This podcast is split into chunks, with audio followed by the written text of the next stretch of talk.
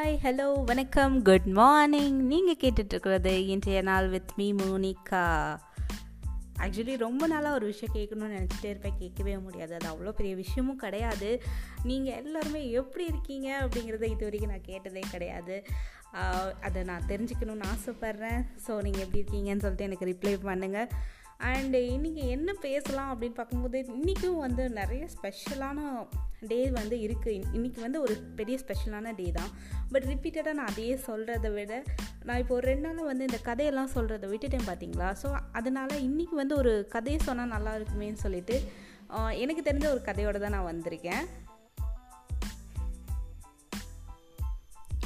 என்னென்னு கேட்டிங்கன்னா வந்து ஒரு டெக்னீஷியன் இருக்கார். அதாவது அவர் வந்து ஒரு ஃப்ரெஷர் ஒரு கம்பெனியில் வந்து வேலைக்கு போகலாம் அப்படின்னு சொல்லிட்டு ஒரு அது ஒரு கம்பெனியில் வந்து வேலைக்கு சேர்ந்துடுறாங்க. அங்கே வந்து அவருடைய ஒரு சீனியர் கிரேட் டெக்னீஷியன் வந்து ரொம்பவே பிடிச்சி போயிடுது அவருக்கு.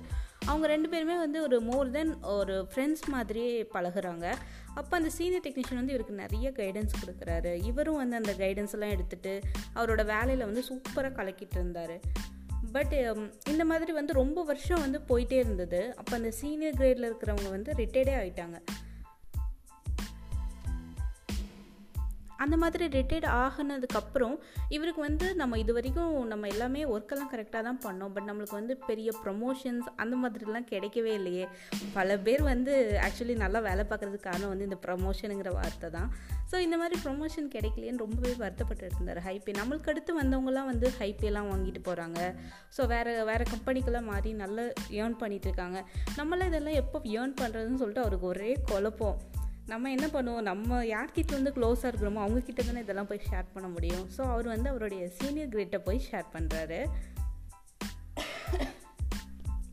அந்த ரிட்டையர்ட் ஆகிருப்பார்ல அவர் தான் அவர்கிட்ட ஷேர் பண்ணும்போது அவர் வந்துட்டு இதில் வந்து நீ வருத்தப்படுறதுக்கு வந்து பெரிய விஷயம் கிடையாது.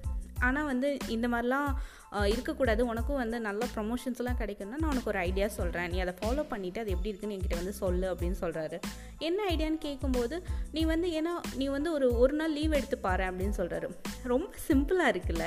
ஒரு நாள் லீவ் எடுத்தால் எப்படி அவனுக்கு அவருக்கு வந்து ப்ரொமோஷன் கிடைக்கும்? லீவே இல்லாமல் போனால் தான் ப்ரொமோஷன் கிடைக்கும்னு சொல்லிட்டு நம்ம எல்லாருமே நினச்சிட்டு இருக்கும்போது இவர் என்ன இப்படி சொல்கிறாருன்னு ரொம்பவே குழப்பமாயிட்டு சரி ஓகே அவர் தான் வந்து சீனியர் கிரேட் என்ன சொன்னாலும் செய்கிறவராச்சு அதே மாதிரி வந்து ஒரு நாள் லீவ் எடுக்கிறாரு.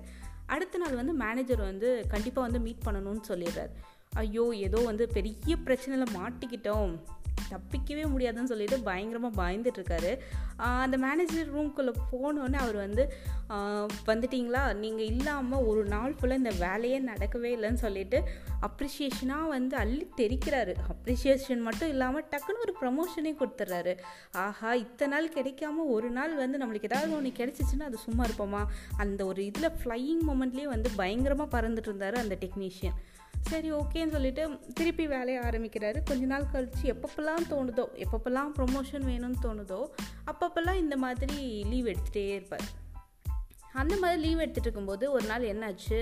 அந்த லீவ் முடிஞ்சு வரும்போது இவர் வந்து உள்ளே விடலை.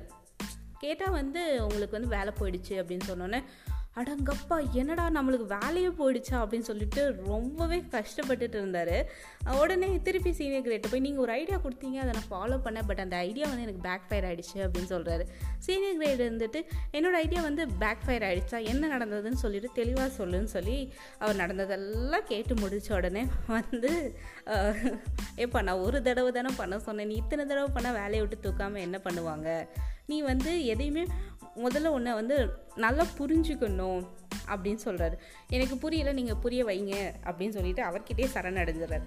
அதுக்கு வந்து அவர் அழகாக ஒரு எக்ஸாம்பிளோட சொல்கிறாரு அந்த எக்ஸாம்பிள் கேட்டோடனே உங்களுக்குமே அது ஃபீல் ஆகும் பாருங்கள் ஃபார் எக்ஸாம்பிளுக்கு இப்போ என்னி எப்போ எல்லா டைமுமே நல்லா எரிஞ்சிட்ருக்கிறது வந்து நம்ம வீட்டில் வந்து ஒரு டியூப் லைட்டே இருக்குன்னு வச்சுக்கோங்களேன். அது நல்லா எரிஞ்சிட்டே இருக்கும்.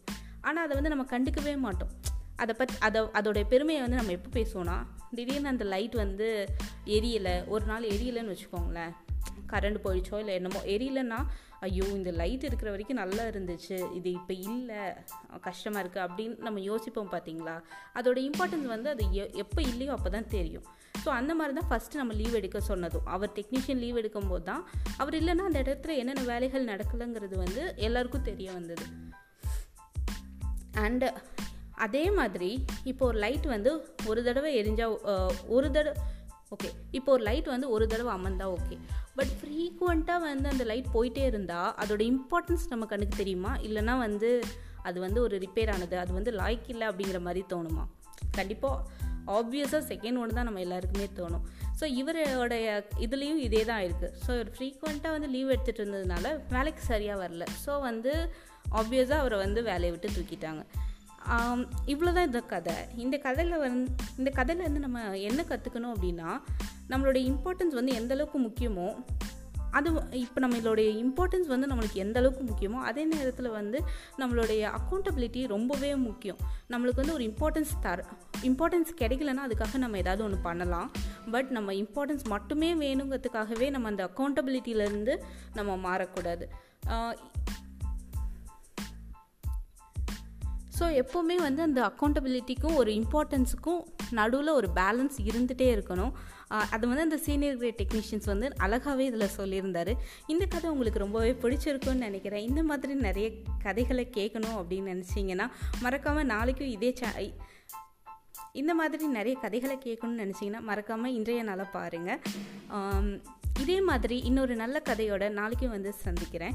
இனிதே இணைந்திருங்கள் இன்றைய நாளுடன். Signing off Monica